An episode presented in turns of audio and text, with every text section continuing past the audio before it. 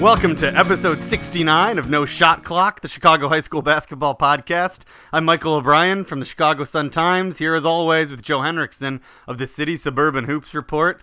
Happy New Year, everybody. I hope you saw a lot of holiday tournament action. We're going to get into all of that now. How many games or places do you think you went, Joe? That, you know, those anybody who does that grind of the five days, you're in a gym and you lose track of what day it is, and it, it, it, does. Uh, it's a it's the fun. It's the most fun time of the high school basketball season to me. In some ways, it's it's almost so jam packed. It's almost a little bit more intense than state tournament time. But uh, you know, I mean, I the only place I did not get to that I really wanted to get to was State Farm, and it was a big, rare area of snow that hit Pontiac right when I was ready to leave to go down to State Farm Classic. So I did not get down there, but but yeah, it's just uh you know you know how it is, Mike. It's just geez, you're, you're worn out and dead at the end of the at the run, but um, we're gonna review and, and kind of go through it all today on this podcast. Yeah, I went to more places than usual, and a lot of years I will kind of only. Well, sometimes I'll be at Jacobs, I guess, but I'll, I'll usually only see Proviso and Pontiac. But I was all over this time. Saw some wheeling action was over at the Dipper. Um, had a really good time at York, the 26th. I thought that was um, that was my, I think it's been my first time being there, and boy, it might have been a, almost a decade since I've been at York. Uh, so it was nice to check that out. But um, let's start this off with some questions first, uh, and then we will get into uh, breaking down, as Joe said, kind of our hits and misses um, from the holiday tournaments. First up is a question that was left over from last week because I was naughty and missed it. Um, but a first time uh, question asker, Sybil Jones, says, What determines team and prospect rankings? What information is used? Prospect well, rankings, Joe. Prospect ranking, I mean, it, it is. It's just the parents you like, right? That's who you like to rank. Yeah, I, I, generally do that. uh, but no, I mean, there. I don't think people get and understand truly the difference. I mean, I think some do, but the average fan kind of gets mixed up between high school player and prospect. And and I've done it 20 some years. Um, I fortunately have a loyal base of college subscribers, 100 plus Division One schools, and you know, um, 50 plus smaller Division Two, Division Three schools. But it, it is something that goes beyond their production uh, at the high school level, and it starts early. And in the beginning, it all is about what they can become, and that's the, the difference. You're really projecting two, three, four years as opposed to right now.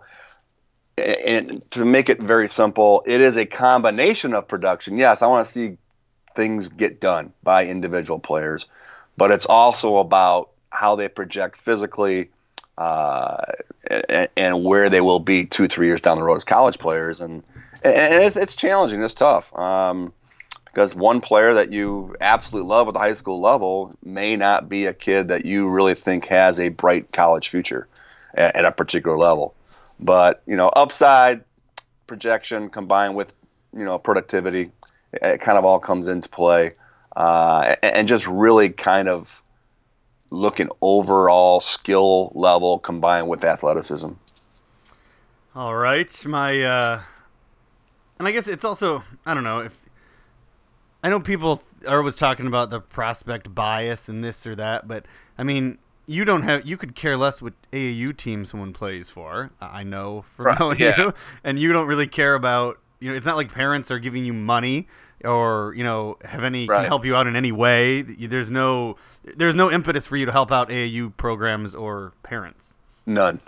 And again, it's all my value in what I do is I mean basically if those schools continue to subscribe and fortunately for myself over the past 10 15 years that number just keeps increasing. So And if you were uh, pumping up kids from a certain AAU program regularly and they didn't pan out, those... then they don't subscribe. Exactly. Right? I mean, it's, yeah. it's they're, they're, they're going to bail on you eventually if you're not providing. You know, and not to say that I'm, you know, no one's getting this 100% right. No one's probably even hitting, you know, 70% of them. But I, I think the big thing that I hear from college coaches too is they don't want to be tricked or fooled into some and wasting their time, Mike, because when they say, Joe, you about this kid? Or I heard about this kid or this kid, or what I write and put into my recruiting service notes that they see, they don't want to read something or hear something that you tell them, and then they go and it's not even in the ballpark.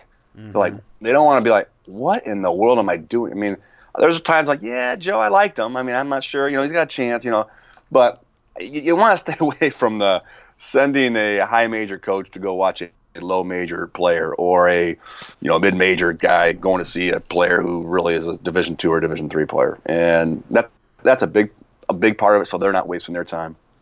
Yeah that makes sense. Um all right um teams uh, i'll take that since i rank teams a lot. Um there's three main things three main categories um, when i'm doing it. Number one is just the team's overall talent level. And that's something that these other two factors below it can change the ranking. You know, nothing just based on talent. We'll talk about Romeoville real quick right now because that's a hot topic on Twitter. Romeoville, you know, has a lot of talent, especially compared to a lot of the other teams in the area that's had them ranked for a while. Um, but that alone is not going to keep you in the rankings. Number two is resume. Um, that that's basically your schedule, who you've beaten, who you've lost to. I prioritize big wins. Uh, uh, they're the number one most important thing. Number two is bad losses. To me, bad a bad loss, losing to a team that's below 500, a team you shouldn't lose to, that is a red flag, and that is a worry, and that is going to drop you. And then you know, everything in the middle, you know, quality wins are good. Quality losses aren't bad necessarily. Losing to a really great team like a Simeon or whatever isn't bad. Although you will look at how close you know a team played them. You know that that is definitely a factor. Like I was pretty disappointed with how West Aurora played Curie um, at Pontiac. That was not great for them, even though losing to Curie is no shame. Third is form. That's how hot a team currently is, what their last few games are. So if you take the Romeoville thing, yes, they've got the talent definitely to be in the Super 25, probably the top 15. Resume, don't have it anymore. You know, they've got a nice win over Joliet Central. Uh, they beat Farragut. They do not have a resume better than 50 other teams out there because of their recent form, which is losses to Leo and Thornton.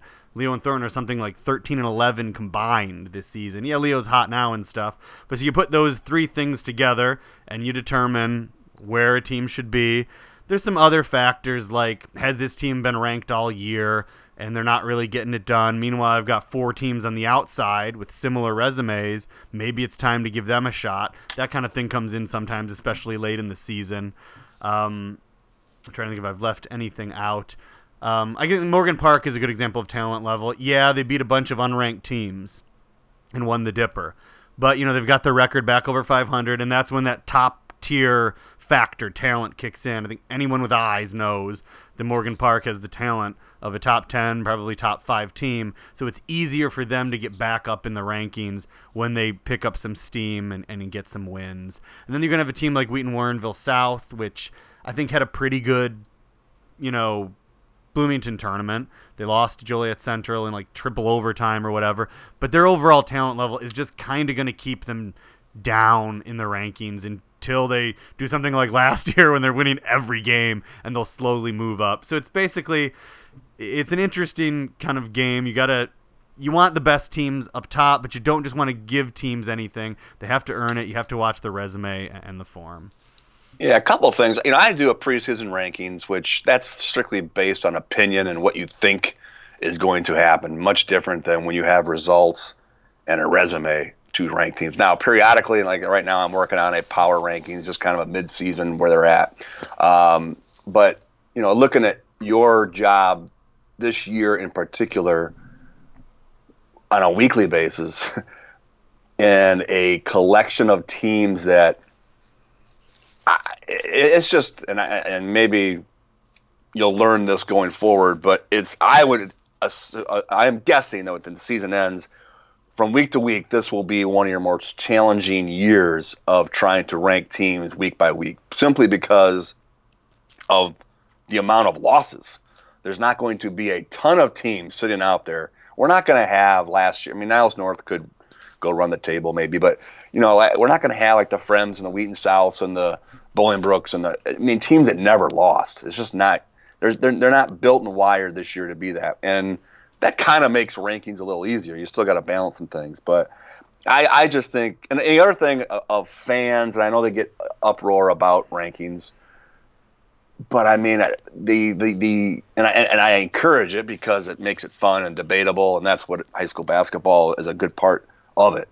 But like the, the hang up on 17 versus 13, or you know why isn't this team ranked the top 10 and they're 12, and things like that, uh, and then the the idiocy of and I'm being rude probably to some listeners, but just common sense of I mean, I saw a debate real quick on who should be number one um, this week. There's, I mean, as of right now, January, first week in January of this season, there's there's not a, I mean, it's not even close of who should be number one. Uh, not, not, not to say that Simeon can't lose, uh, but they're they haven't lost to an Illinois team. Their average victory margin is 24 points. They've beaten ranked teams by double digits. It's clear cut, but so yeah, we go on and on about uh, uh, team rankings. I just think this year is going to be particularly difficult and challenging going forward. Yeah, last year was bad, and this year is already worse. I, I guess one thing I didn't mention, and this is something where I know some of the previous people who did this job for the Sun Times have taken into account a lot more than me, and that's kind of geographical representation. I know that some people used to was, really. Oh yeah, they used to say, well, they're the best team in the mid suburban league, so they need to be in there um, especially in preseason and in the final rankings. I think less so during the year, but no, you'd still see it. And it's something that crosses my mind occasionally, but I really don't. I don't do that at all. I mean, I don't feel like I need to have a North Suburban or a Northwest Suburban team in here. Um, if I don't think they're as good, if they don't have the resume, but that's something that I know other people in the past have done. I could, I can see a point to it. I guess you know, you want to keep how, your readership engaged. Um, how about this question? Uh, how much do you take the eye test when it comes to team A beats team B?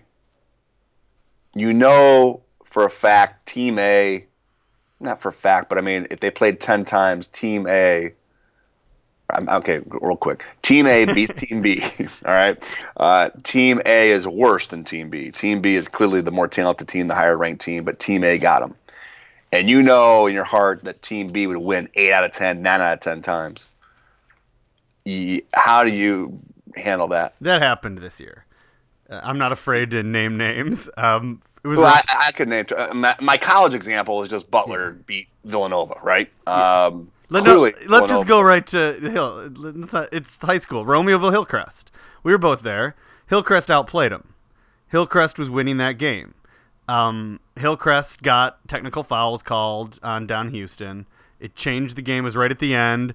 Those technical foul, we were there four shots because two different mm. things that changed the game.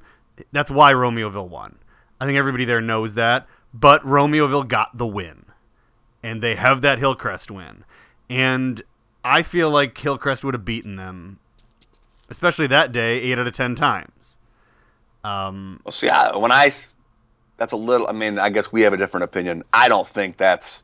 You think Hillcrest beats on Romeoville eight out of ten times? On that day, they would have. You know, I'm just saying if they played ten times, I think it's I don't know six to four or whatever. I mean, it, obviously uh, with Romeoville, it only depends on when you play them. I'm Sometimes they're great.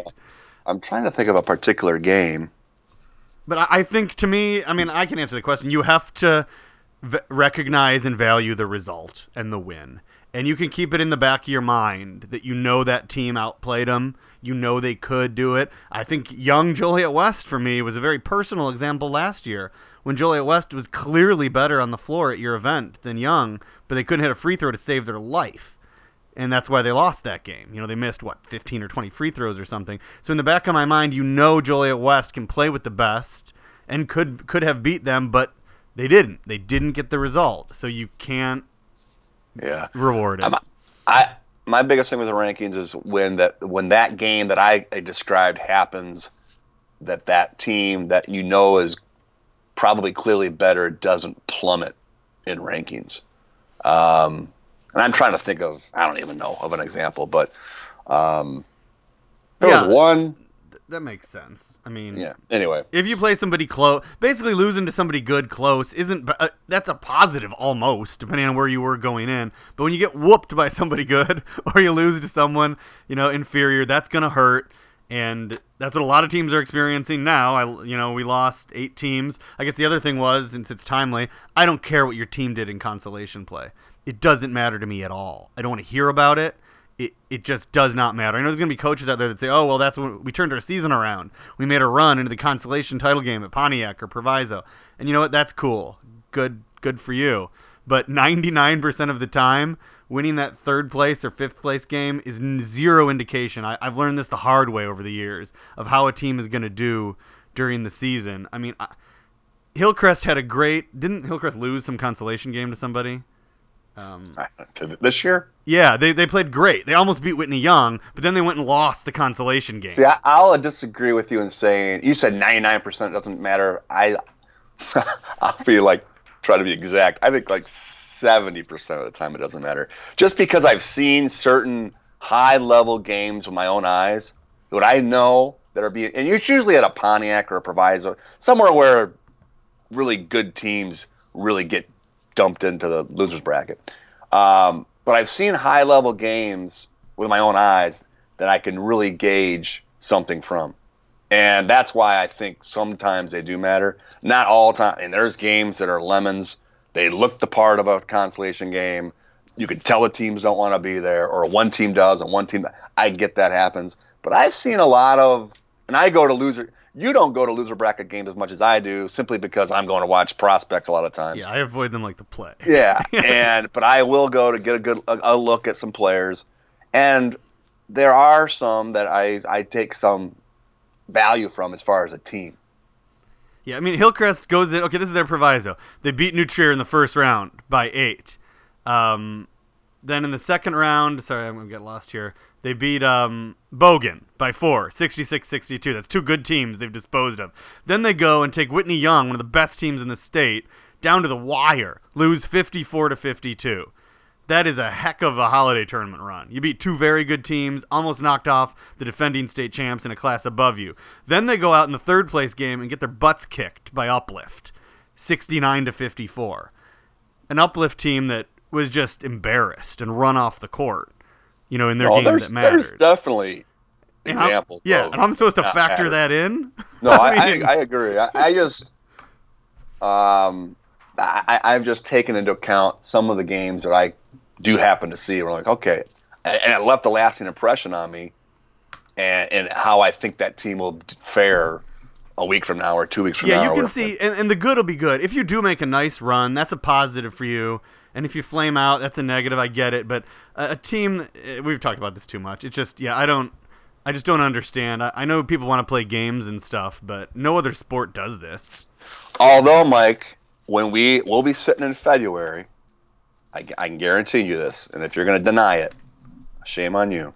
Did I'll say a team beat somebody? Yes. I have. I'll show you my book. I have asterisks by all the consolation. Games. No, I know for a fact because it's happened before. Oh no, I'll say it, but I'll say, and then I'll say, but it wasn't a consolation game. but I mean, yeah. But I mean, when we talk about okay, look at their resume, and we name beat this team, this, this team, and this team. I mean, there's some good teams that get some good wins, and on paper, in yeah. a consolation bracket game is what I'm saying. And and, and, right.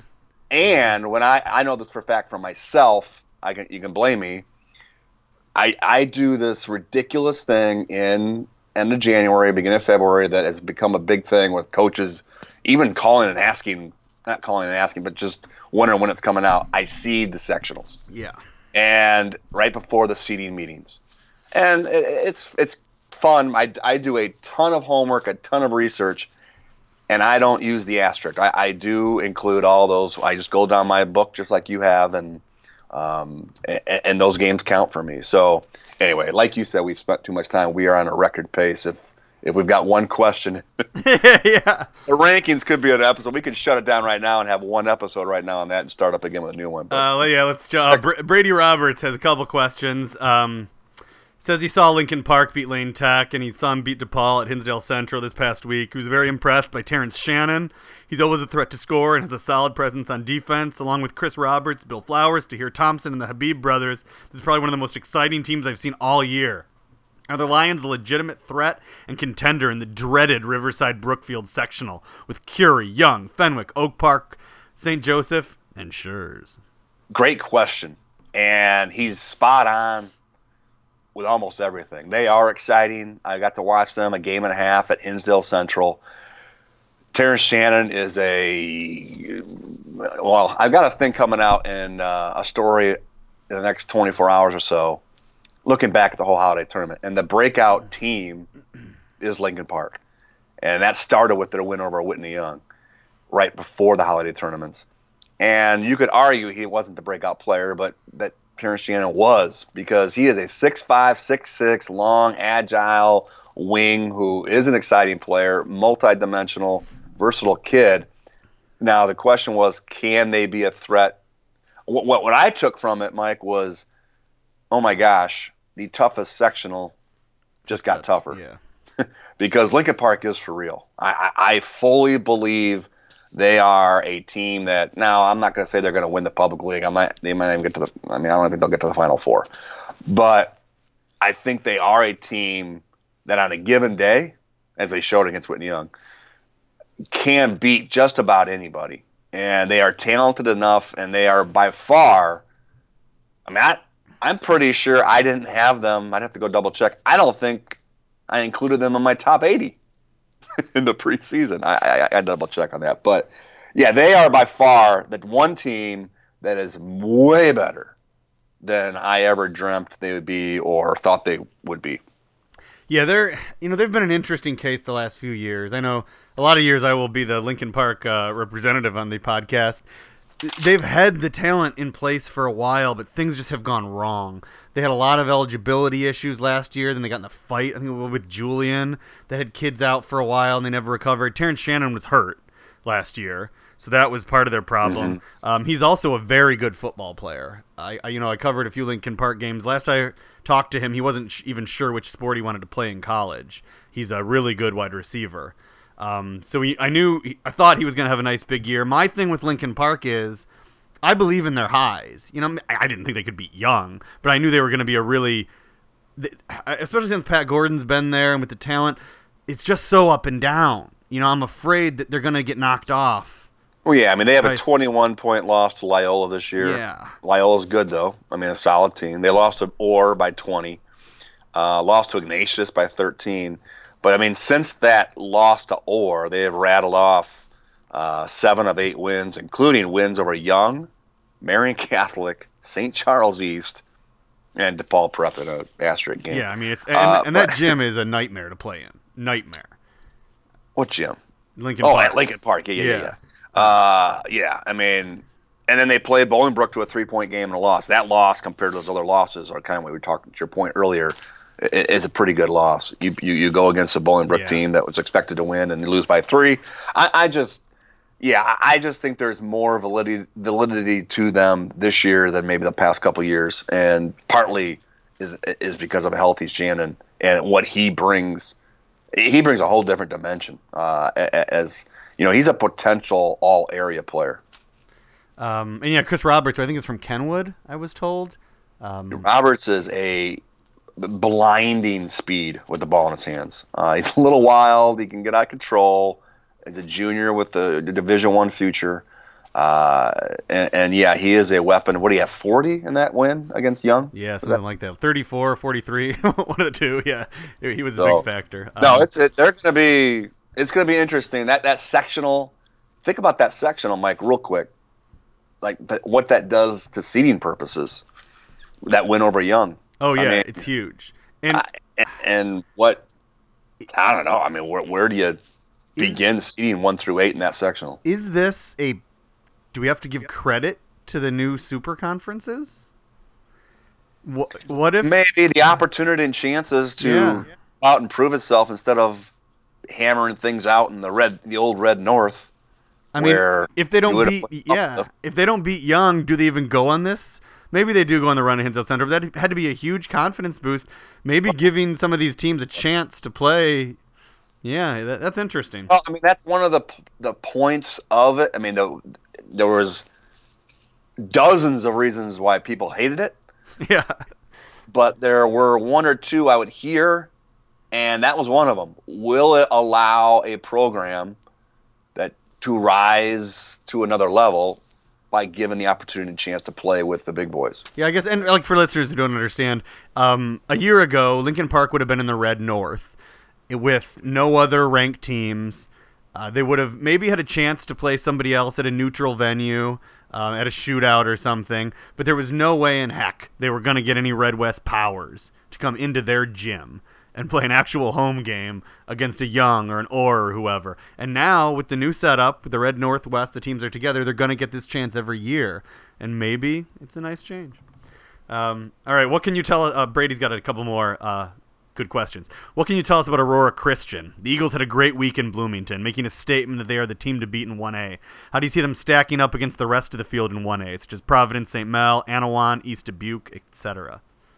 Yeah, I um, tell me all about gotta, East Dubuque, Joe. well, I gotta. Well, first of all, I don't think any either of us can talk about how they match up with those 1A schools. So we'll get that out of the way. We Mike and I just I don't know anything about Annawan, but um, they're 13 and 0. Jake Wolf sent me a tweet saying "beat the odds." Uh, very nice.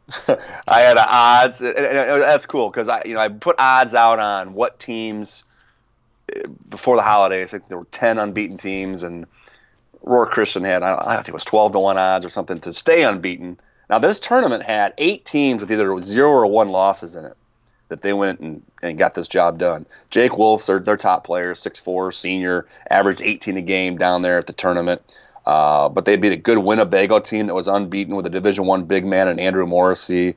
Um, so they, they have multiple guys that can knock down shots. Will Wolf, Jake Wolf's younger brother, uh, the sophomore, long can shoot it, versatile kid. Taj Davis is a returning guy. I mean, this team reached sectional final last year, and obviously a ton back. Uh, Jake Wolf is going to Lipscomb, a small Division One school. So this is definitely a team with obviously with capabilities of bringing home hardware from Peoria in small schools. Yeah, I hope they will get out to see them certain soon. They're on my list. Uh, Providence St. Mel, uh, you know, I have seen them a couple times now, and I'll probably be going to see them on Friday. They're interesting because they don't have a great record. They've lost some games, but there is a ton of talent there for 1A. Uh, they're a force. I guess I would be surprised if Aurora Christian was better than them. Is that wrong? Do you think? But yeah, I, I do. Okay. I, I, I mean, I'm not saying that they. I, I mean, I'm not saying that they um, the St. Mel can't beat Aurora Christian. I'm just saying that Aurora Christian's good. Um, and and you know how this goes, Mike. I mean, let's say this team. I mean, I, I haven't looked at their schedule, but let's just say they go 26 and 0 or 25, 27 and 1.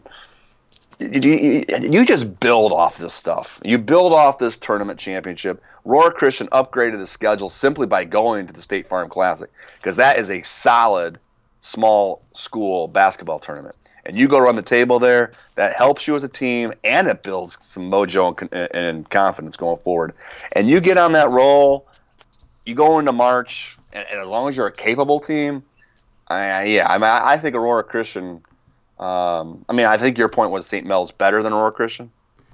Probably. I yeah, I think they probably are. Yeah, talent wise, they could be. I just think from you put them on a court one game in March, wouldn't wouldn't surprise me one bit if Aurora Christian beat St. Mel. Yeah, I mean, this is. I mean, Providence St. Mel, for example, last year they were in two A and right. they went to the sectional final in 2A. I, I, think they lost to Collins in that thing, but they knocked off a pretty good U High team that had just beaten Leo. Um, I don't know. Yeah, I like a 2A sectional title team with everyone back over. But I haven't seen Aurora Christian, so it'll be fun. We will see. Um, next up, um, Brady, another good question that's worth reading because they're going to be talked about, I think, quite a bit. Uh, how about Glenbrook South? I went to see the Titans back in early December against Glenbrook North and saw some raw talent, but the chemistry just wasn't there. That was that was kind of a weird sentence for me to read. I didn't know Glenbrook South had the raw talent, but who knew? Last week they did a complete 180, coming up too short against Waukegan with a chance to send it to overtime or win it at the end, while also beating St. Viator, Fremd, and Coach Ralston's former team Geneva. A lot of that was consolation action, but anyway. They looked confident, cool, and mature against some really good competition. Is it possible to see a consistently solid Glenbrook South squad going forward with Phil Ralston at the helm? Highly recommend checking them out at the Titan Dome.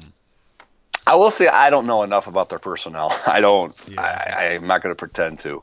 I do know Phil Ralston had a big time winner at Geneva here in recent years. That they clearly had an identity at Geneva with him as coach, and to, to some degree they overachieved, and, and that's a credit to him.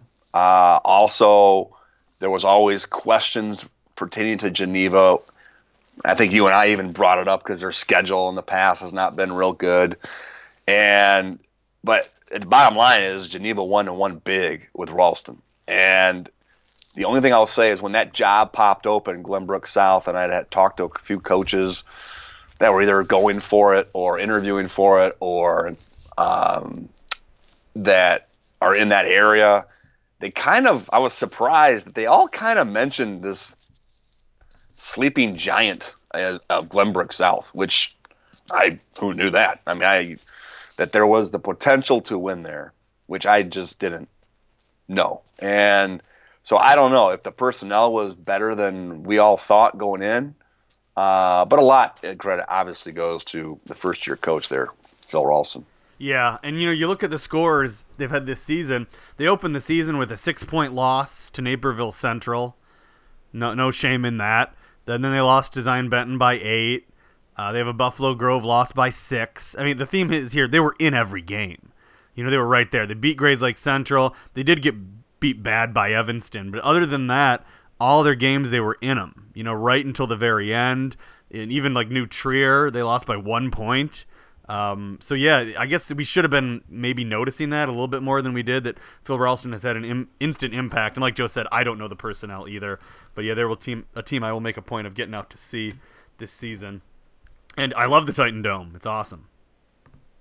It's probably an underrated gym that we don't really talk about much. It is. Uh, it is a cool place. I think the north that school district pays pretty well.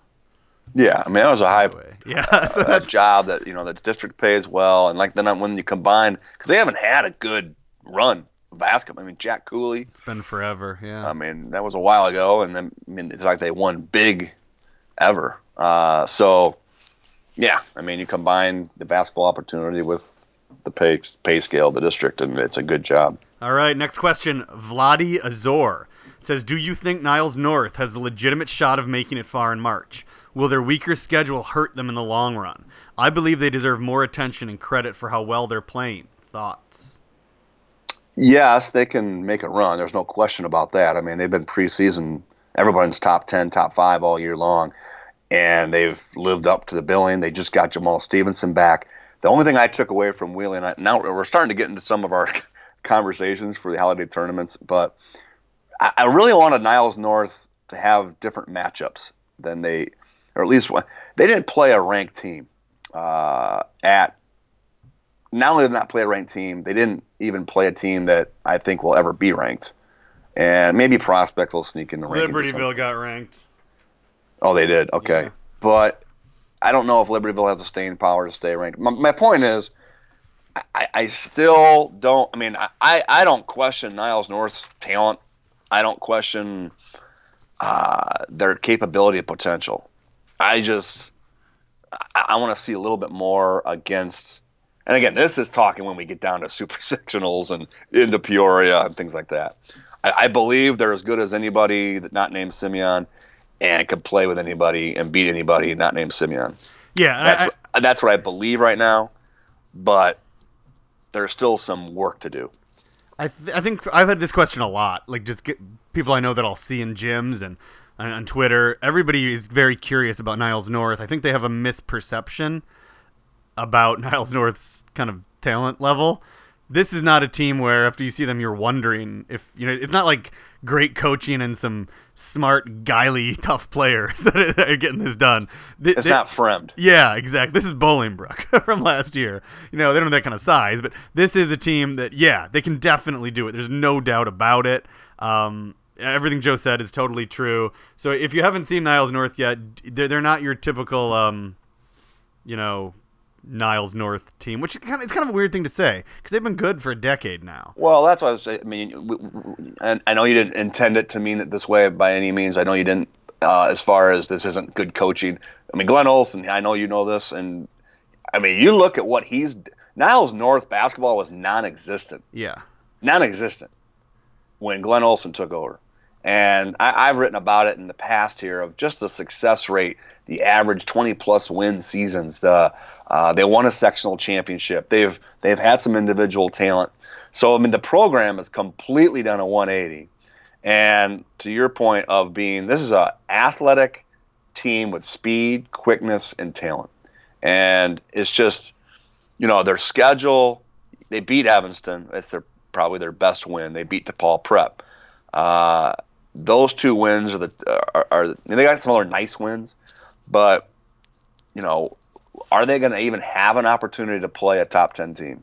I mean, aside from maybe an Evanston, yeah, you know, DePaul Prep that, uh, going forward, but their league is, you know, their league is good. I mean, that's a good basketball league. Yeah, having to play Maine South and Evanston on the regular is going to be is fine. And yeah, Glenn Olson. I mean, they've had several college basketball players he's produced, an NBA player. How many schools can say that? You know, mm-hmm. around the area. So yeah, he has turned it into a monster, and it's a program that should be getting more respect, I think, on a annual basis than they do. Right, because yeah, all my pieces I've written in the last year or two is the underrated Niles North program, or the overlooked job that Glenn Olson has done, or the, and it gets to that point where you got to quit saying that because it's it's it's a regular thing. Yeah, yeah. I, but as far as um, Vladi, I think we've given them a ton of attention. I've covered them as much or I, more than Simeon. And I've written those, and I've written those underrated, overlooked yeah. stories a number of times. So yeah, I, I think Niles North has gotten their their due. Yeah, aside from me jumping on the team bus and heading uh, over everywhere with them, I don't know what else you want. But all right, next up. Jeffrey Doherty, hello and happy new year. Looking to see if you can share your next five teams out of the top 25 that are on the rise based on holiday tournament results. Uh, that is super easy, Jeff, because I have my sheet right here of who uh, did not. Well, I mean, and in. it's hard to do. I mean, he's. I don't know. I, I just it's hard to get. This goes back to our topic of how hard it is. I mean, there's more than five that will creep into that five that we're talking about. You know, I'm looking Man, at this. Most of them, endless. Yeah, most of them got in. So yeah, I guess you got to talk about the teams that just dropped: Larkin, Romeoville, New Trier, Proviso East, St. Viator, Bennett, Willowbrook, Prospect. I think they'll all probably be back. Wait, name that list again slowly. These are the teams that dropped out: Larkin, Romeoville, New Trier, Proviso East, St. Viator, Bennett, Willowbrook, and Prospect. I have five of those. I guarantee will be back in at some point, and then the other ones um, I think Bennett will have a tough time getting back in. Uh, prospect, they're going to need some wins, a long string of them. Uh, what was the other one more? But yeah, I think mo- most of those will get back. Yeah, in. prospect was an interesting one because I didn't. They were. It's kind of funny that out of all those you know ta- teams I just mentioned, Prospect was the one that almost stayed. They were because they really didn't have a bad loss over the holidays, and, but they were 25, and I needed to get you know the teams that were added were Batavia, Brother Rice, Conant, Leo, Libertyville, Lincoln Park, North Lawndale, and St. Rita. You know because they did too well in holiday tournaments to be. Well, and Prospect denied. is a team that doesn't have a single bad loss. Exactly. They lost to Evanston, St. Viator, Niles North, and Waukegan. So they don't have a single bad loss. They don't have a great win though. That's the issue. Libertyville, Stevenson, and um, Geneva, Geneva, are their wins. So they, they they drop. Yeah, that's a team that easily could have stayed in the rankings if some of these other outliers didn't have a great time. But they're um, doing better than I anticipated too. I mean, uh, they lost a lot from last year. Prospect did a ton, and here they are. I mean, that's a that's a great job they've done there. Yeah, David Swidera has had quite a season. Um, yeah. From what I read. All right, last question. Jack Lydon Michael and Joe, with tournament season giving way to conference play, what is your outlook for the Catholic League Blue? I think it's interesting, Mike, that the teams that were, I don't know, maybe not the word struggle, but I mean, Brother Rice is 0 2 in the league, and they made it to the championship game at York. St. Rita was a scuffling lo- losers seven of eight. Now all of a sudden, you know, they're back in the picture. They're one and zero in the league and head to Paul Prep this Friday. So some teams that maybe were afterthoughts, you know, because of their starts, whether it be in league play like Brother Rice or St. Rita's overall play, are now, hmm, all right. Loyola went and won a title. They're 11 and 2 down in Florida. They went 4 and 0. And then the one I think that's ready to drop is St. Joe has got off to a 2 0 start. I think they're going to fall. But I, at the end of the day, I, I think it's going to there's going to be a lot of beating up of each other in that league. But I still think the defending champs are going to be there at the end. Fenwick. Yeah, it's interesting because I think it's safe to say that Fenwick might not be quite as good as I thought they were to start the year. They're a little more human um, than I imagined, so that has made things a little bit more interesting. DePaul Prep has played well, but yeah, like you said, uh, Loyola is a team that almost did make the rankings. They're one of the ones that were out. I was actually being nice to them because the last couple years, whenever I put Loyola in the rankings, they immediately lose. I think they're on like a four-year string of that. Um, so not quite yet for the Ramblers. Um, yeah, I don't know if it's hard to get excited about this conference, really care what's going to happen because it just I feel like somebody just made it yesterday.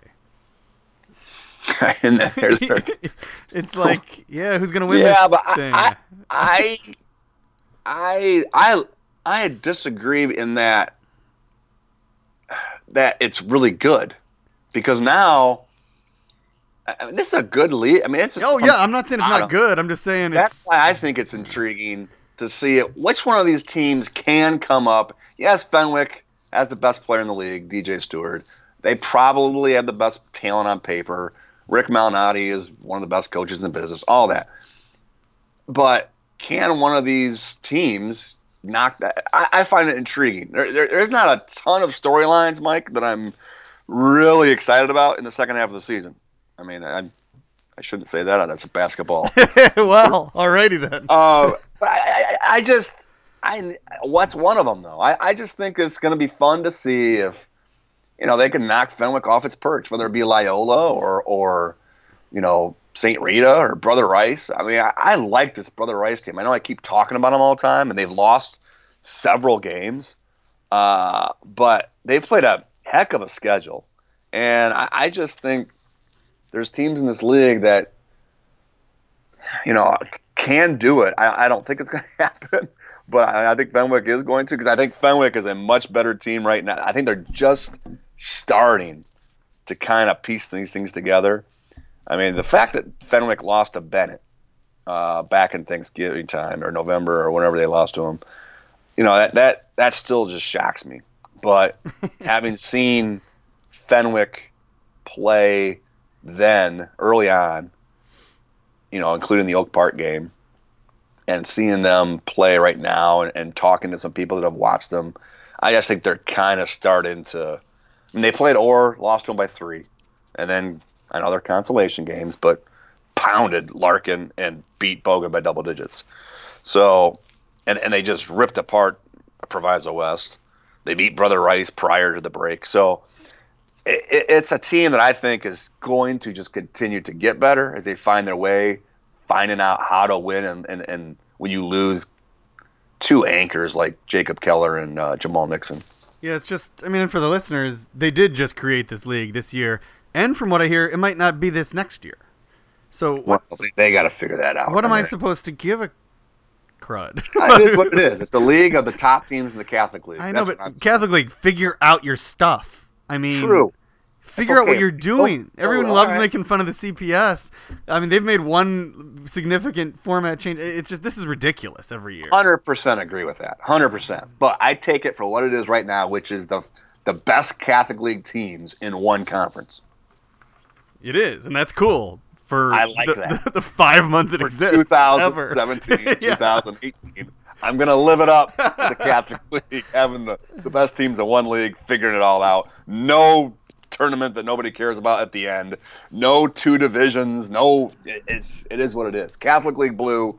There's your support from the Hoops Report. All right, let's get into. We're finally going to get into the uh, hits and misses holiday tournaments. We're going to run through these things, starting off with what used to be the the big boy, Proviso West, which I've tried to stay excited about it, and I've tried to go every year. I don't know, Joe. Well, the miss, the hits and misses, the biggest miss is this, and I don't want to make it sound too drastic and it sound so negative, but the continued downward spiral of the Proviso West Holiday Tournament, and it's it's partly due to the beast that it once was, because it was. I mean, it was. Oh my gosh, the seventies, eighties, nineties, and just some memorable players and games. It just isn't that anymore, and and it's and and from I am telling you, from the moment they changed, it, it has never been the same ever since they went to the ridiculous thirty-two teams, back dark gym, field house court. It's never recovered teams left, teams fans soured on it. You know, we were um, we were a, a few points away, Mike, from having an all public league semifinal at Proviso West. Yep. Hillcrest beat, I can't remember who they beat, but Bogan or Bogan. Yep. Anyway, I, I mean, yes, those are four really good teams. I would love to see battle it out, but I see it in the public league, and I'm going to see it again in the public league playoffs. Why do I want to see four public league teams I know it was three out of four, but playing in a semifinal of the marquee event, Proviso West. That's my miss. I just it, it doesn't have the feel, the sense of, of what it once was, and it, it is a it's a public league holiday tournament. Yeah, it's a pro- and it's bad for business. It's bad for my business. It's just not good. Proviso West needs we need that premier Chicago area holiday tournament to get everybody excited about high school basketball for the next few months. Even it's just such a necessary thing. And I agree, Joe, that yeah, it hasn't been the same since '32, but I think. Uh, the people currently in charge of the Proviso West Holiday Tournament did not make that decision. It is no, the no, people who true. are currently in charge of the Hinsdale Central Holiday Tournament that made that decision uh, to go to Right. 32. Uh, and I do think it's Kelvin Davis who's in charge now, the AD at Proviso West. It looked two years ago really like things were gonna really fall apart. I think he's managed to like plug the complete leakage, but yeah, things need to change for sure. There needs And also, when you hear people talking about leaving all the time, or hey, where should we go, Joe? Think of another tournament.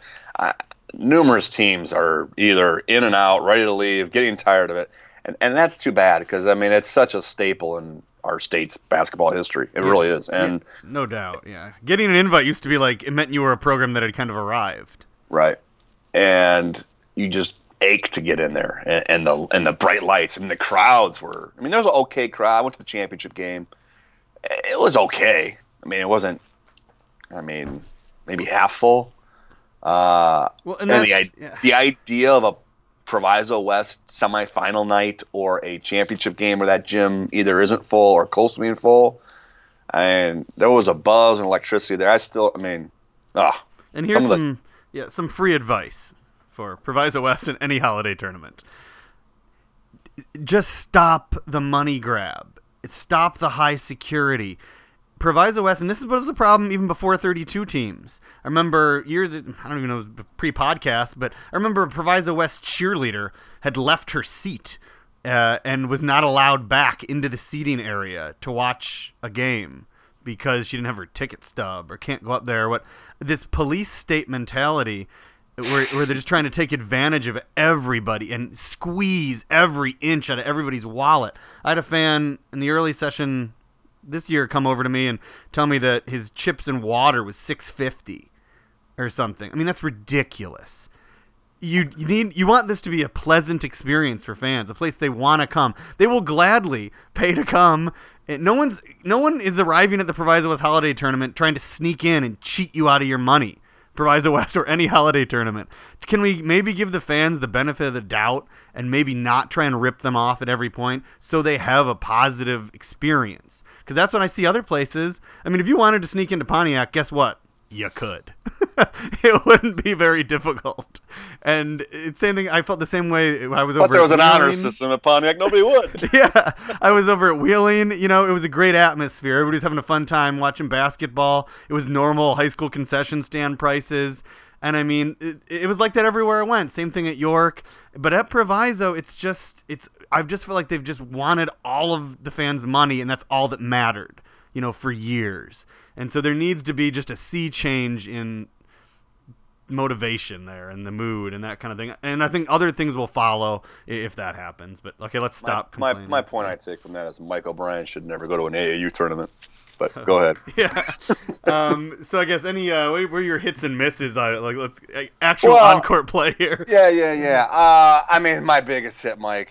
I, I was so impressed with Orr in the championship game uh, against Young. I I, I am I'm, I'm, i wrote about it in my three pointer column this week that's out now online in the paper. But I mean, the thought of anybody in Class Two A touching this team is is you know laughable. Uh, they are so physical and athletic that anybody. I'm not talking about two A. Nobody can match up with that. But Raquan Drake and Danny Smith. I wrote about the the best one two punch of being Talen Horton Tucker and and uh, Messiah Jones. Raquan Drake and Danny Smith at the high school level aren't too far behind. Uh, they were just dominant against Whitney Young in that championship game. So I, I took away from them as, you know, of, being a team that is going to be as good as we thought they were going to be, uh, despite, you know, they lost to Danville and so forth. But yeah, that was my big hit. And then my, my miss, one of my misses is this the scores of a couple of teams. Larkin and Uplift yeah. Uh, in the championship bracket of the second day, I mean, Uplift won by 30 some points and then came back the next day and lost by, was it 50 or 60? Yeah. I mean, how do you, how do you figure that team out? I, I, I mean, you have a Kansas bound guard, you've got other pieces, and you wallop uh, Larkin, a ranked team, and then just I I, I can't figure. Yeah, it makes uh, Larkin is a team I saw that took Young to the wire. You know, first week of the season. Um, and Larkin, uh, continuing on, Larkin loses to Uplift by 32 points. Larkin loses. I know it's a consolation bracket game. Loses to Fenwick by 25 points. But I mean, that's where I think, Mike, a consolation game. If you're Larkin, you're like, okay, we just got embarrassed. I'm to come back. We're playing a highly regarded team, Fenwick, DJ Stewart. We're to bring it, and and to lose by 25 is, disconcerting. Yeah, they were one of my the group of teams, kind of Larkin, Uplift. You talked about Proviso East had a chance to really prove something here, and they didn't quite take advantage of it. They lost to Bogan. Um, I think they did all right in the losers bracket games. Um, New Trier is another team you know, Hillcrest went on and played great, but New Trier came in undefeated. I had a lot of people telling me they were too high in my rankings. You know, they were undefeated, so they'd slowly worked their way up. They couldn't quite take advantage of a chance to move into the winners bracket. They lost to Hillcrest right away. Hillcrest was maybe for a team that didn't even make the title game. I think they were the, a big winner in this tournament. Robert Harvey. Uh, I think Hillcrest really legitimized themselves because you got to remember they are 3A and mm-hmm. and there's not much going on there. I mean, I think Champaign Central also had a really good. Well, I know they had a really good run in the holidays, but I think we're starting to see the top tier of 3A really establish itself. But Hillcrest is 100% better than I thought they were at the start of the year. Clearly, they were not ranked, and Robert Harvey started picking up a D1 offer, Chicago State, I think. But um, big winner Hillcrest. I think the other big winner there for me, like Joe mentioned, yeah, Fenwick it was Orr's closest game. We should mention that. I don't know if we did. I think they lost by three. But w- while Orr was destroying everyone else, Fenwick took him down to the wire, and that's a really good sign for them. Yeah, I, it's just puzzling with some of those top. You know, you think about the preseason rankings. Um, none of those teams should be losing by 30, 40, 50 points. No, it's yeah that shows a lack of some backbone. All right, next up, Pontiac. It was, I will say, on the record, the worst Pontiac I ever attended. Uh, basketball wise, just yeah, it just wasn't there. Uh, Simeon was just too good for everybody, and just nothing really worked out right. There weren't that many. There weren't hardly any close games. It just it didn't have the usual kind of spark it did, which is unfortunate. But uh, my big, I mean, obviously, Simeon, huge, great. Uh, it's a little depressing almost. It's hard to see anyone else in 4A right now. at their level. Just the way they just dominated Curie in the title game. Yeah, I they are what I mean. I, I did my preseason rankings, you did yours, and I had Simeon one because I and it was more of I don't want to say a guess, but it was more of a upside potential of what I thought they could be. And sure enough, I mean, and, a big part of that, Mike, was the belief that Talen Horton Tucker would be who he is. And if anybody was down in Pontiac, I mean, they walked away saying, "Oh my, oh my gosh, he, he you know, he was hyped up and, and, and regarded as one of the better players and prospects in the class, but he he was special, uh, and and it was about his presence. He just had a presence about him at Pontiac that screamed, "Go to take care of business." And I think that as a team is what was most impressive about Simeon is they didn't they didn't waste any moments. They, they came ready to play every single game. Wasn't even toying around, playing around. There wasn't getting, you know, waking up. It was just business throughout the three days at Pontiac, and that's what was so impressive to me. I mean, you you're crushing some good teams in this in this slate of teams that we have in our state right now. I mean, crushing St. Charles North, um, you know, beating Danville by 25. Danville's good. Kendall Moore is a, a, a special talent, and Danville is one of the clearly one of the top 10 teams in Illinois in my mind, and they beat them by 25. And then you mentioned the Curie game, so yeah, that's that's the big hit. Talen Horton Tucker slash Simeon to me. Yeah, no doubt. Uh, the other Oak Park, I think, I was really impressed. I, I wasn't buying into their ranking that I had them at, headed in, and it's important to note, you know, they did not have Deshaun Enoch. You know, that's not an excuse for anything, but if anything, it's a positive how well they played. They took Curie to the wire without their second best player, arguably maybe their most important. He handles the ball so much. It made Isaiah Fuller have to kind of do a little bit of everything in the backcourt. But I think Oak Park. And beat Bloomington. Yeah, I mean, they beat Bloomington. They took Curie down to the wire. I, I, I was very impressed and I think they are going to be more of a threat than I thought, especially in even in that sectional, especially when Deshaun Enoch is back. He just had a concussion. Uh, he, I think it was a collision in practice, and Oak Park I guess has some pretty strict rules, so it was like a five day concussion protocol. So he'll be back and he'll be okay. But yeah, I've never seen more lopsided scores at Pontiac ever. I mean, it's his. Now there's a consolation game. I don't know. You probably didn't watch it. You didn't watch Oak Park Danville, did you? Nope. Okay. I just saw that score and I was like, whoa. Yeah, no. 20, Danville beat them by twenty some points, and yeah, again, you you uh, you know you lose. So it's even different at Pontiac, I think, because you lose that day. you lose a semifinal game that day, and then have to come back and play. Yeah, uh, West, West Aurora was my miss, missed opportunity. I mean, yeah, they lost to Curie, but I thought they were going to give them a game, you know, and that didn't happen. Yeah, I mean West Aurora is kind of exactly who I thought they were uh, going into the season. I still think they're a really solid, good basketball team that's got a chance to do some damage in their sectional and win a conference championship along the way. I just they aren't quite in that upper echelon of teams, and that kind of, to your point, was kind of proven here in that matchup with Curie. They, they they battled. I mean, they they they you know, it wasn't like they were manhandled, but uh, they just aren't quite in that upper echelon of, of top teams. Yeah, Trevon Brown played really well. A guy we haven't talked about maybe ever in the podcast since he was a freshman. Um, but yeah, he had a couple nice games. Showed you know really nice shooting touch. He's a smooth player. Somebody i will be looking in a junior class where I think we need some help. maybe that was a was kind yeah. of a nice surprise. And, and, and player wise, Chris Payton of Bloomington is going to oh, be. Yeah. I mean, he I get all these games mixed up But what I want. The Oak Park game, I think. Yeah. Uh, if those of you in Chicago area aren't, you know, they're they're playing. Bloomington played up here at the Chicago Elite Classic. They played St. Rita. They're coming back up uh, to the event I, am having at Glenbard East when sides collide. They will play young, and which should be a good one. But Chris Payton is six six junior who physically is is gifted, and I actually sat with the Illinois State coach Dan Muller during uh, half of that game, and you know, uh, needless to say, he's pretty excited uh, about having him committed this early. And the lo- he's a local kid, but he's a high flying athlete with a great college ready body who is a top five prospect and kind of played like it. Uh, not kind of, he did play like it in that game. Yeah, he was no doubt my second best player at the event after THT. Uh, he outplayed Kendall Moore in my mind. I was very impressed. He looked like a senior. I think I even my first draft of the story, I had him. I just wrote he was a senior because I keep forgetting because he's committed um, that he's only a junior. But yeah, he is. You know, you know, I've watched him since freshman year. You know, every year at Pontiac. Now they, like you said, they're playing some other games, but very impressive. He is a load and a guy who should probably be getting a little bit more attention statewide.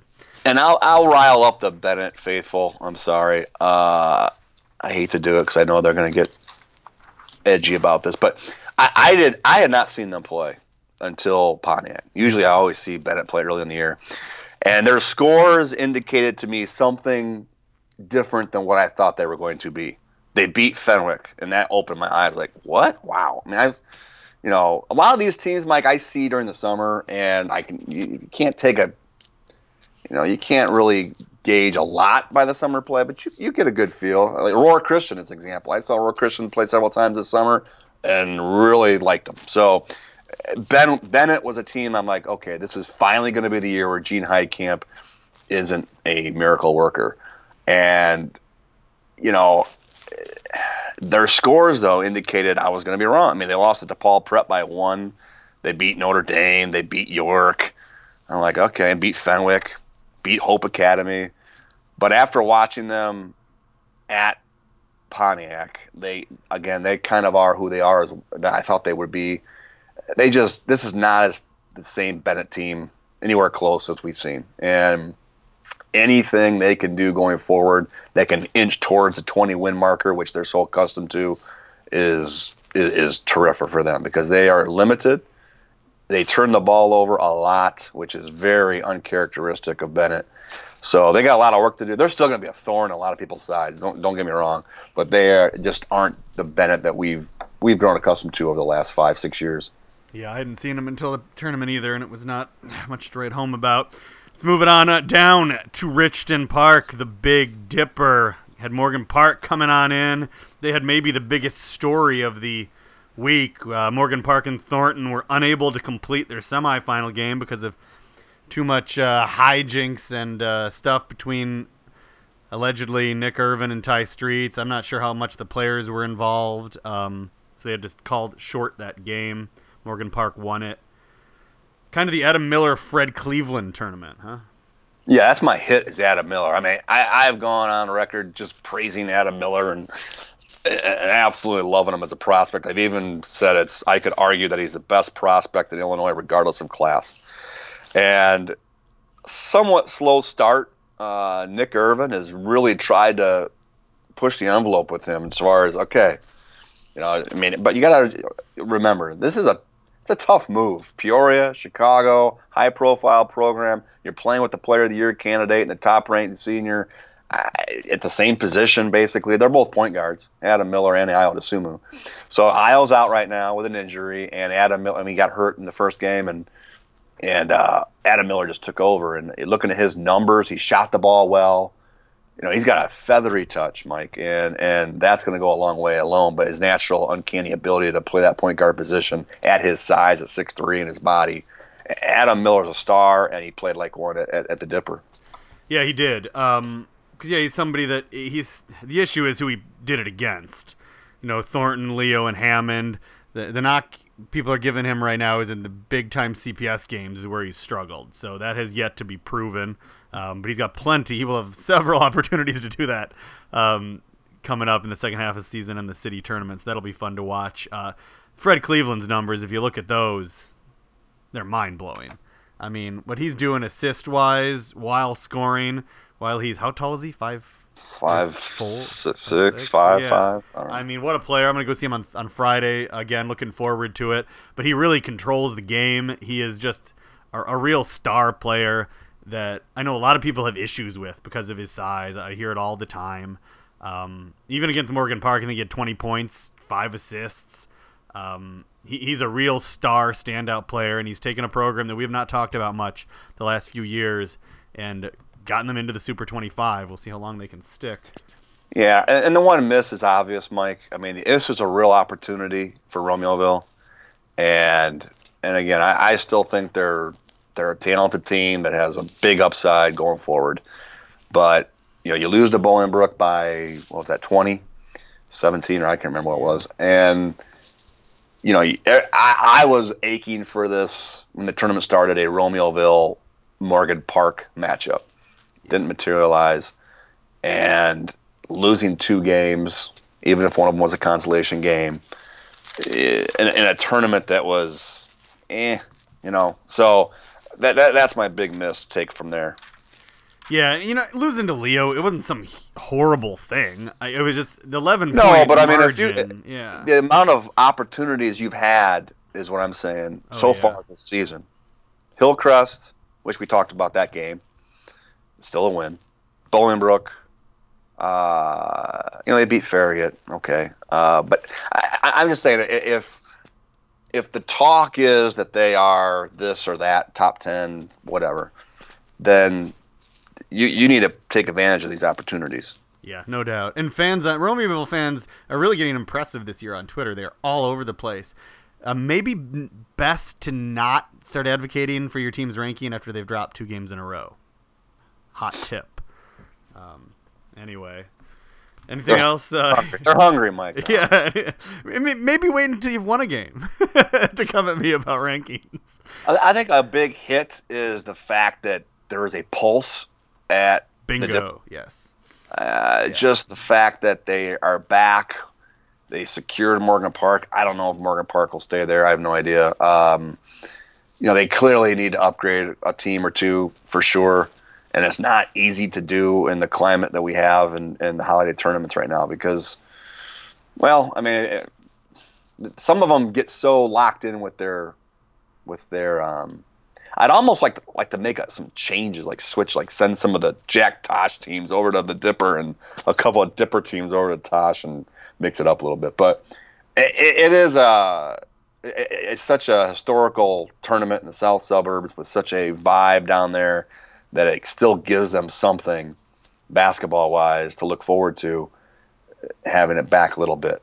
Yeah, if they could just, you know, get rid of the Indiana teams, no offense, Indiana people, but I mean, that second day, if it had been basically anyone average from our area against Leo, then Farragut, Romeoville, Thornton Rich South, and then Morgan Park against anyone average from our area, would have been a way better look, you know, than Right. Morgan Park, Hammond, and Leo Bowman. But yeah, step in the right direction, 100%. I met met um, the guy in charge of the tournament, and you know he's trying. They did a nice job with the program this year. It was second best overall in my uh, program. Program program rankings. Yeah, they you know it's important to have your history in there, which is an impressive history. It had a little you know gloss, a little thickness to it. Um, and I thought the atmosphere was pretty good overall. When I got there, the crowd wasn't huge, but it was almost full for the uh, back-to-back Rich South and then the Morgan Park game. So that was nice to see. Yeah, it, it is. It, there's a pulse. It's on its way.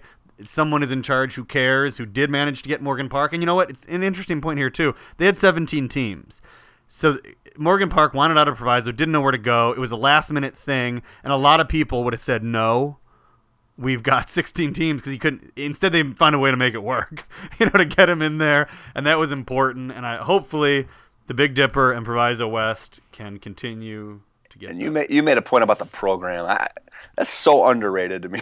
Yes. In all of this day and age, where all the things that, that over the years in our history that we've grown accustomed to has been taken away, like the scores in the newspapers and the just name it. Uh, there still are these holiday tournament programs that still have value.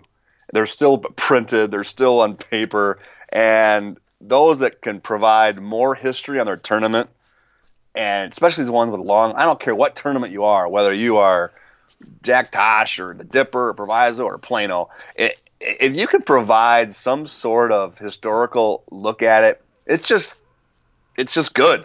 You, uh, for the fans that go there and look and can think back to certain days or that they were there because a lot of these tournaments, Mike, you know it. There's people that go every year, and whether they have a kid playing or no association at all, they just go traditionally to a tournament. And to kind of, I mean, that's what I've done. I've looked at some of these programs and look back at some of the games I was at or some of these memorable, you know, outcomes the more history and data you can put in those things, it's just all the better. Yeah, the Rich South or the Big Dipper had a really cool thing where they literally have a paragraph or more on every year.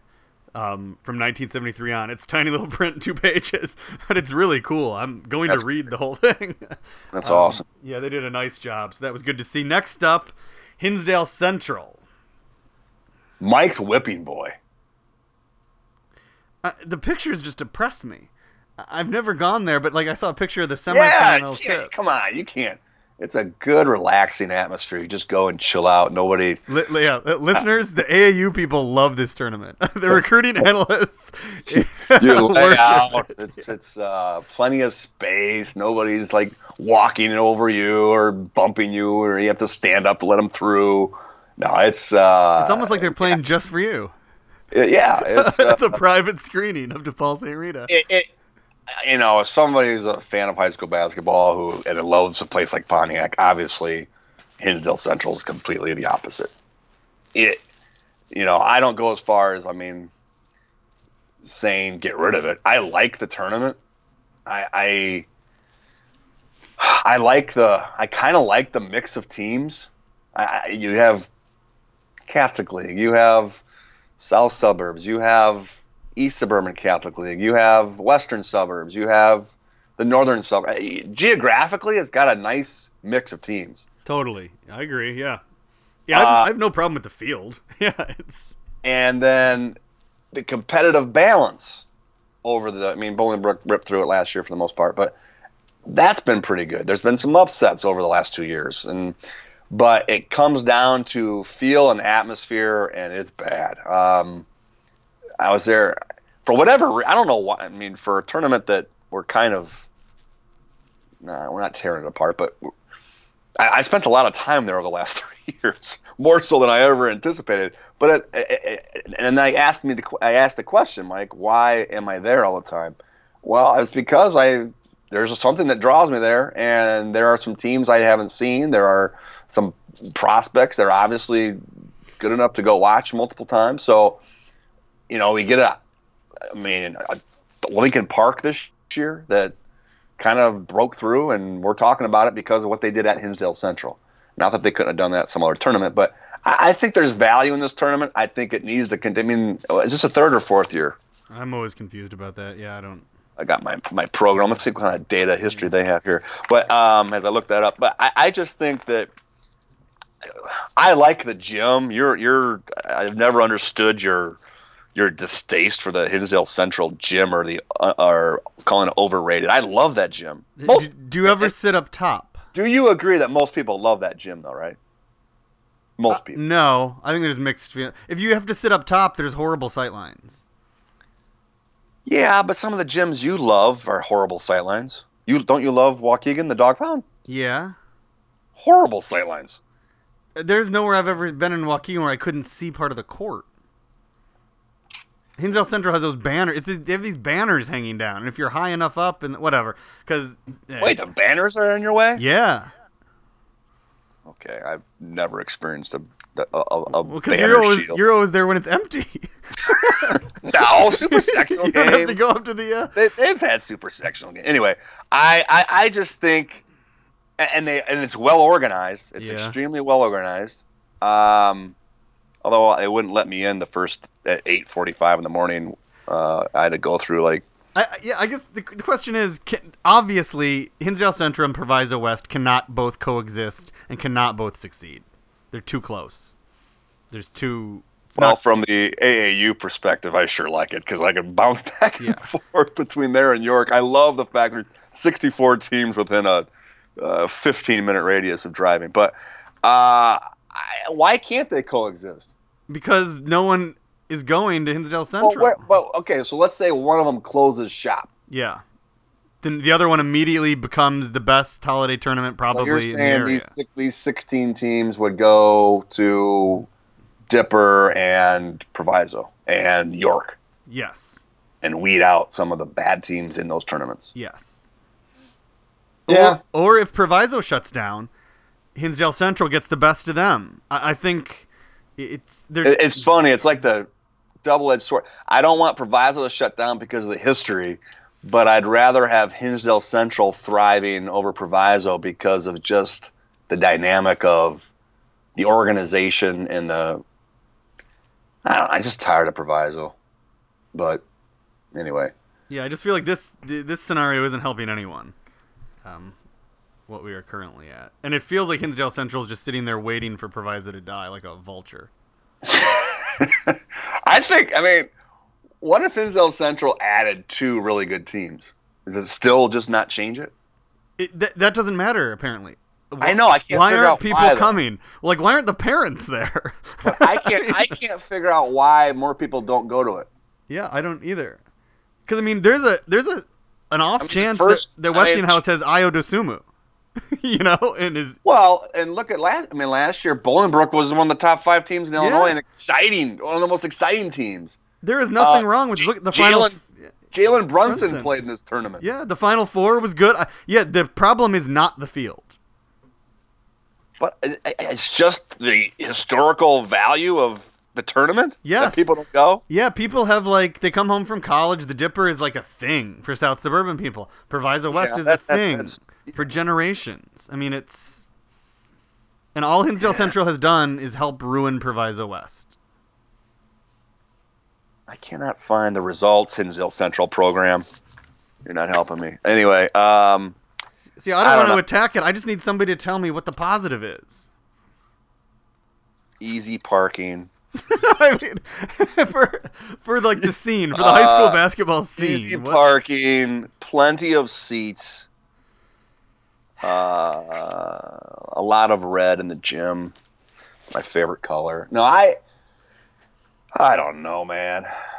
I, I, I when it started and kicked up, I was excited about it, and I wanted it, wanted it to, to succeed. Because I, I get matchups there that I don't get anywhere else. And that's what we want in the holidays. You're 100 percent right. Yes. Bolingbrook, Lincoln Park. Yeah. St. Charles East, Lincoln Park. Love it. Uh, St. Rita, Maine South was an ugly game, but it, you know, it's different. You get Stevenson in there. It's just, I can't figure out why, kind of like what you said. I mean, the, the, why aren't even the parents there? Yeah, that's what. But I mean, if you're like a high school player and you walk around and you tell people I won Proviso West, like the odd sports fan in Chicago is probably gonna have a pretty good idea. If you're Oh, the, yeah, I get that, yeah. if you're in the south suburbs and you say, "Oh, we won the Dipper when I was a senior," people go, "Oh, wow, you're a good team." If you say you won Hinsdale Central, Well, like I said, three years, four years. yeah. Anyway, let's that's enough. Sorry, Hinsdale Central. yeah. I'm gonna still, I'm gonna keep going, Hinsdale Central. I'll be there. Maybe they should just turn it into an AAU tournament. And you and Scott Burgess can go hang he, he really likes it too. All right, so let's head over to uh, York, the Jack Tosh tournament, the big 32 team beast. Yeah, I, I like the, the Jack Tosh tournament. Mike has grown on me. I, I've never been a fan of 32 teams, but I do like a couple things. One, if there's one bad game in one gym, I could go to another gym. They, they play them simultaneously, and they're staggered, so you that part is good for. I, I like that, but there is a very good competitive balance. You are guaranteed to see a whole lot of close games. Uh, it doesn't have the Division One level talent across the board. I mean, it just doesn't compared to Pontiac or Proviso West. But it, it there's some solid, good basketball teams. It is a little bit cookie cutterish for me, where a lot of teams are similar and the same. But again, that's what brings a lot of that uh, parity to the to this field. Yeah, I um, you know, as I said earlier, I was out there for the first time in a long time this year. Really enjoyed it. There were great, great media. Just the way it's set up, two big tables in each gym, so I can easily get in and out. I can do my work there. Very hospitality was top notch. It was a nice feel overall to the day there. I was there all day and most of the night, so really great. I as as well as Joe, I'm not too sold on the 32 team thing. I guess my big issue is I feel like it's a little weird to have a 32 team tournament in the Chicago suburbs, not have a single Chicago Public League team in it. Yeah, that's what I mean. It, it is very cookie cutter. Like I said, there, there's a lot of teams that are similar, and and, and you know, I, I this year, I mean, there are some.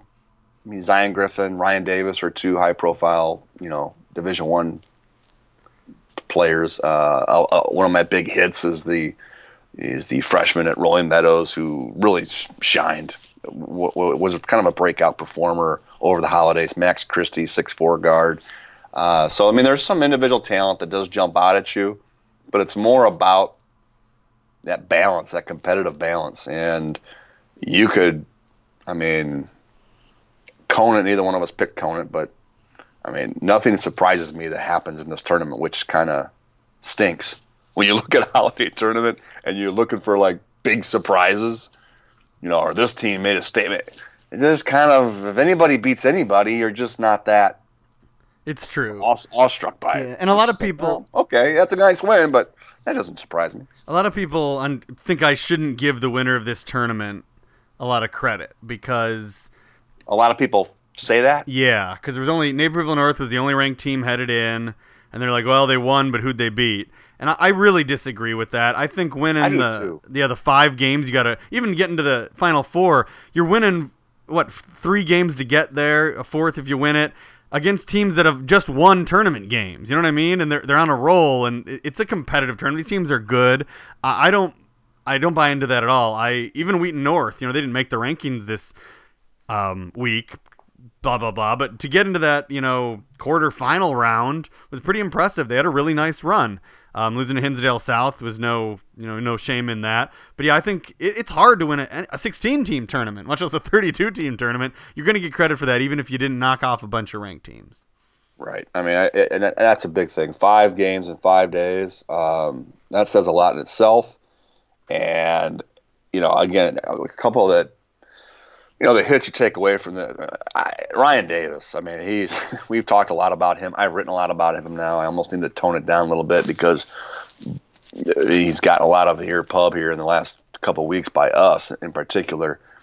But I, if college coaches, Mike, saw the Ryan Davis right now that they saw, I mean, compare it to the Ryan Davis they saw in the spring and summer. I'm just talking about physically, body wise, agility, athletically. I mean, he's dropped about 20 pounds, 20 plus maybe, and he's lighter on his feet, obviously. He is a much, he's a far superior athlete than he showed. Not only was he a little bit, you know, heavier, obviously, but he was also banged up a lot in the spring and summer. So you combine those two te- those two things. I don't think anyone really saw the true Ryan Davis, and he was spectacular at York. He put up monster numbers. He had some some highlight reel plays, to be honest with you. I mean, from alley oop dunk to dunks. I, I'm just I, I, I put my three pointer that he's a player of the year candidate. I think th- there's four guys right now in my mind that are uh, legitimate, no doubt about it, player of the year candidates, and I think he's one of them. Yeah, if I was in a fan of any in-state Division One school and I saw him this week, I'd be weeping. It would be very upsetting to me that uh, we did not get this guy. He's a. He, I mean, I wrote he played like a Duke recruit in that game I saw. If you'd have told anybody in that gym that he was going to Duke, I don't think anybody would have been surprised if they didn't know him. He, it was More surprised, I think, by saying that player is going to Vermont. Yeah, exactly. Yeah. yeah, absolutely great. I'm trying to look at anything else real quick. Um, yeah, Joe was right. The Max Christie Rolling Meadows thing. Uh, I am okay with heaping my Ryan Davis praise and madness. Obviously, um, I've been trying to calm down about Max Christie and not go too over the top about the freshman. But it was really, really exciting to see him play. He he totally lived up I, I didn't even have that high of a he he was something. He was a special player. He's gonna be fun to watch over the next four years. Uh, the Hodges, Chris Hodges from um.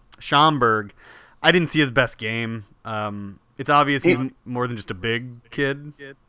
Right, but that you have to keep that in mind that he is a big kid, and it just takes time, man. I mean, his is all about projection. I mean, it is with any freshman, but it- it's just going to be a while for him to, I guess, impact consistently. But some uh, the misses I took, Mike, from this was a few teams who had really jumped out of the gate with big starts. That I was seeing if they could be the team that made that run into the semis or a you know I'm talking like a St. Lawrence, Yeah. a Sandburg.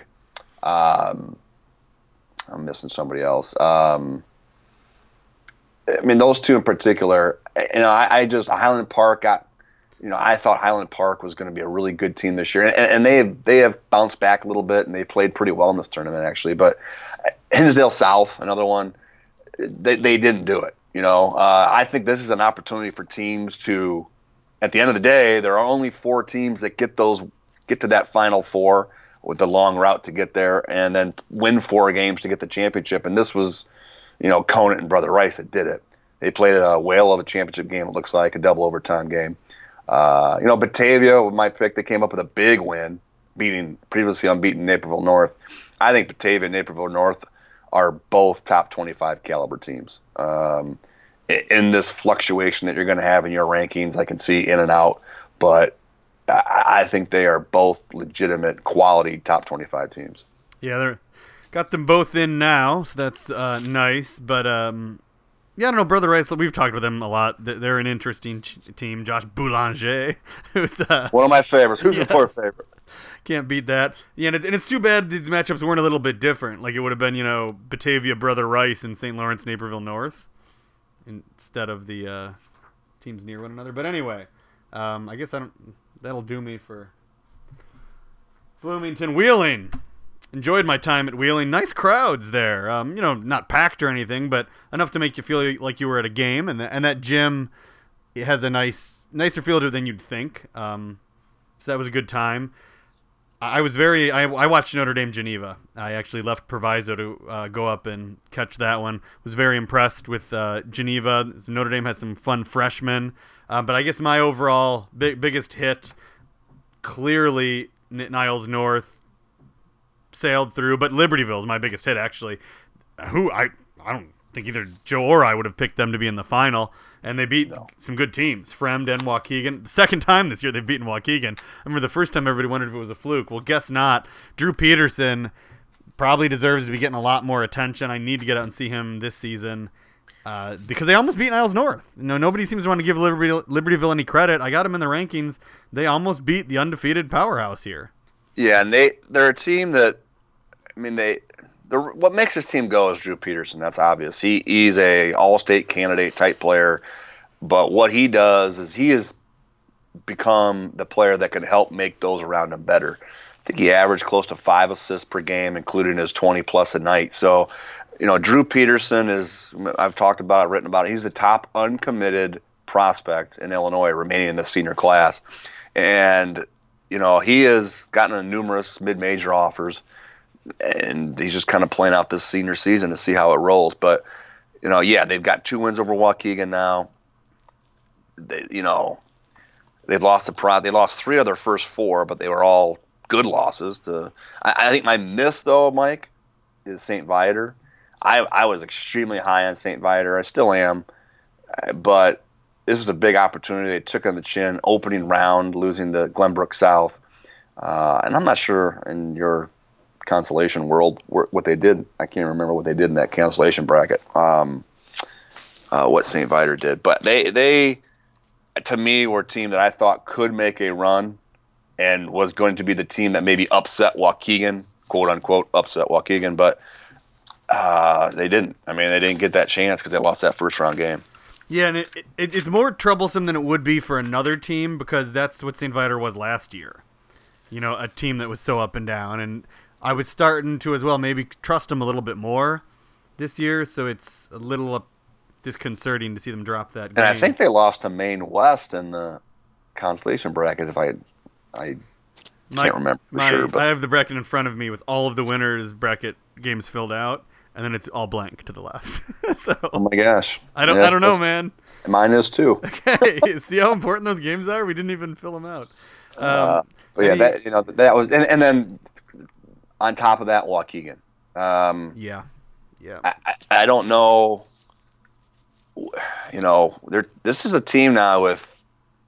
I know we made the excuse all the Browns weren't playing together, they didn't fully assembled early in the year, blah blah blah but they got five losses now, including two to Libertyville. So, you know, they lost to Carmel. I, I don't know where this team is um, going forward. I, I, really don't. Yeah, it's so strange to me too because I've seen them play at their best the last two years, and they play at their best. Boy, do they look like something. But then there's clearly a lot of times when they're not. and maybe this is a team that we'll see come together in March and get us all excited about next year. Maybe not. Uh, we shall see. Yeah, that, that, I guess that wraps up Wheeling for me too. Um, we're gonna want to talk about two of the Central Downstate um, tournaments. Bloomington State Farm. Actually, it isn't. No, it is State Farm. There was something different on it. Um, anyway, my big takeaway from this one: North Lawndale. They uh, got all the way to the title game. They lost to Normal, I think by 12 points. But they're- had a lot of factors going on in this one. Um, Clavon Hillard, name you know we've never spoke here. He is maybe their best big man, and he'd been out injured most of the season. He came back for game one, um, hit four free throws in the last minute to help seal the win for them. Then he found out his mom died. Um, she'd been sick, but it was kind of suddenly. So they didn't have him then again for the rest of the tournament, and you know it was kind of talking to Lou Thorpe. It was rough on the team.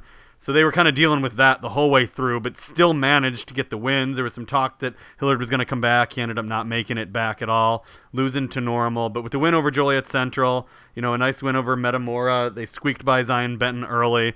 I, I think this is a team that we should be taking more seriously. You know, they picked up the loss to Marshall that everybody wondered about, but North Lawndale Marshall is like a it is possibly the most intense rivalry in the entire state. That game has been dangerous before. I've been there when some really rough things have happened. North Lawndale's had a player shot outside that game in the last few years. That's a tough one. And Forrest and David Forrest didn't play. They're big rebounder, so it's not the worst loss in the world to pick up that Marshall loss. Um, They've also had Forrest hurt. I think we need to take North Lawndale a lot more seriously. Demetrius Douglas looks like one of the better players in the junior class. You take them more seriously at as a result of what? Winning, Just getting through it. all. I think the Joliet Central win was big. They, they couldn't do that last year. see my my point was I had a reason for that question is I look at this tournament going into it as okay this field is not it's the same top teams as last year but it's not as good as last year and I firmly believe that if I go team by team is Wheaton South as good as last year no is Joliet Central as good as last year I don't think so maybe they can prove that they are I don't think they are North Lawndale are they as good as last year I don't think they are in paper as talented as last year um, so I, my point is, they got through this, yes, and they didn't win it, but that win you said is big. I just don't know if I can take of all the tournaments at, at, at the end result. And yes, it's big to advance and win tournament games. I get it. That this tournament just did not stack up to where I, I- think it has in past years, where I've taken a lot out of the winner or a championship game. Yeah, I mean that's totally agreed with. I mean the counterpoint would be that they beat more ranked teams in this tournament than anyone did at Naperville North or at York. At except, York. except for Batavia, who beat one Right. ranked team. Yeah. Um, and then I guess that my question for you is, um, actually, I was writing this down. Normal. Should we be thinking about normal? You know, this is a team that took us by surprise a couple years ago. I looked it up. They're eight and two now. Their losses are to Bloomington and Champaign Central. You know, who are top-notch teams. Yeah, they got they they've got some size. They've got. Um, what's interesting though, Mike, is, is I mean we're not we don't talk about Central Illinois much, but uh, the you know Bloomington is the team in Bloomington Normal that everybody kind of Yeah. talks about, but you have Normal that won at the State Farm Classic, and then over at Pekin, uh, you know Normal West has the, the one of the best prospects in the state of Illinois, and Francis Okoro, and they upset Springfield Lanphier in the championship game at Pekin. So you're looking at Normal West, Normal Bloomington. If we want to get really crazy, we can include Bloomington Central Catholic that lost Aurora Christian in the championship game of the small school tournament. Yeah, But quite I mean, the- it, yeah. it was a big, big basketball week for uh, Bloomington Normal. Uh, but yeah, I, I think Normal West win of all the Bloomington Normal teams was the big one. I mean, Yeah. they Normal West went in and won Pekin and beat Springfield Lanphier, which many people uh, consider to be one of the top two or three teams. They may even been ranked number one in Class 3A in the last rankings, if I if I remember right. So that to me was the big eye opener of all the normal teams. My, my miss here, really big missed opportunity in Bloomington for North Chicago, a team I was high on, kind of, you know, for their world headed into the season. I saw them last year. I knew they had a lot of guys coming back, and they lost the opener Uh, it was a six versus eleven. They lost to the eleven seed Rockton Hononegah, which not a good uh, run for King Coleman and his boys. Yeah, and the last one way down south, Centralia, which, and I haven't been there in years, Mike. Probably oof, 18 years. I went one time, and 15 years ago, I can't remember, but terrific tournament. I mean, it, it's got a little of the Pontiac feel. The only thing, now they got a new gymnasium down there and stuff like that, but um, it gets to be your point about the Dipper. Anytime there's out of state teams, it's just Yeah. I, I just lose interest. And they have, I'm looking at their bracket, team from Tennessee, Missouri, two, three, four, five out of state teams. So that's just, ugh. I mean, it, hard for me to make the, the trek to Centralia to have to sit through games where there's out of state teams. But from a tournament perspective and what you, I know you enjoy and what you like, uh, aside from that, I think you would really enjoy what they put together at Centralia. You know, in our area, we had three teams mostly that were looking to make a statement. And I think they all kind of they didn't make a big statement, but they kind of held their own. All, each one of them. I think Marist had an opportunity to kind of show us that they're the real deal. I mean, I'm talking high level. If they came out of there beating Champaign Central and Belleville West, we're talking about Marist in a whole different light. Yeah. They made it to the semis, lost to Champaign Central. Morgan Taylor was terrific again. Uh, their senior breakout breakout senior guard, who's really had a sensational senior season. But you know, they then they came back and won the third place game. So, you know, beat a good Alton team. So Marist kind of held held their own, I think. And Evanston kind of did the same. They they lost the Champ or uh, they lost the Champaign Central. Evanston did uh, as well, and then they came back and finished fifth. So I mean, they both went three and one. Even Carmel, to a degree, went down there and played pretty well. Lost some two games by a combined five points. So I guess my point is they all kind of held their own, but didn't quite. Uh, they, they hit a couple of doubles, maybe a triple, but didn't hit a home run. Yeah, there's a little community on the comment section on the website under my rankings where people argue about things, and I get involved with that probably more than I should. But um, one of the storylines, there were like I think two people that thought Champaign Central was not good based on their record. they lost some games earlier, whatever, and so I think this proved everyone when they knocked off Evanston and Marist back to back. Champaign Central is good. Then they, you know, lost to Belleville West in the title game, but I think we saw them at the Elite Classic, Champaign Central. This is a team that can challenge Morgan Park. I think we have that solid group now. We know in 3A with Morgan Park, Hillcrest, and Champaign Central that might make that kind of fun in March, hopefully.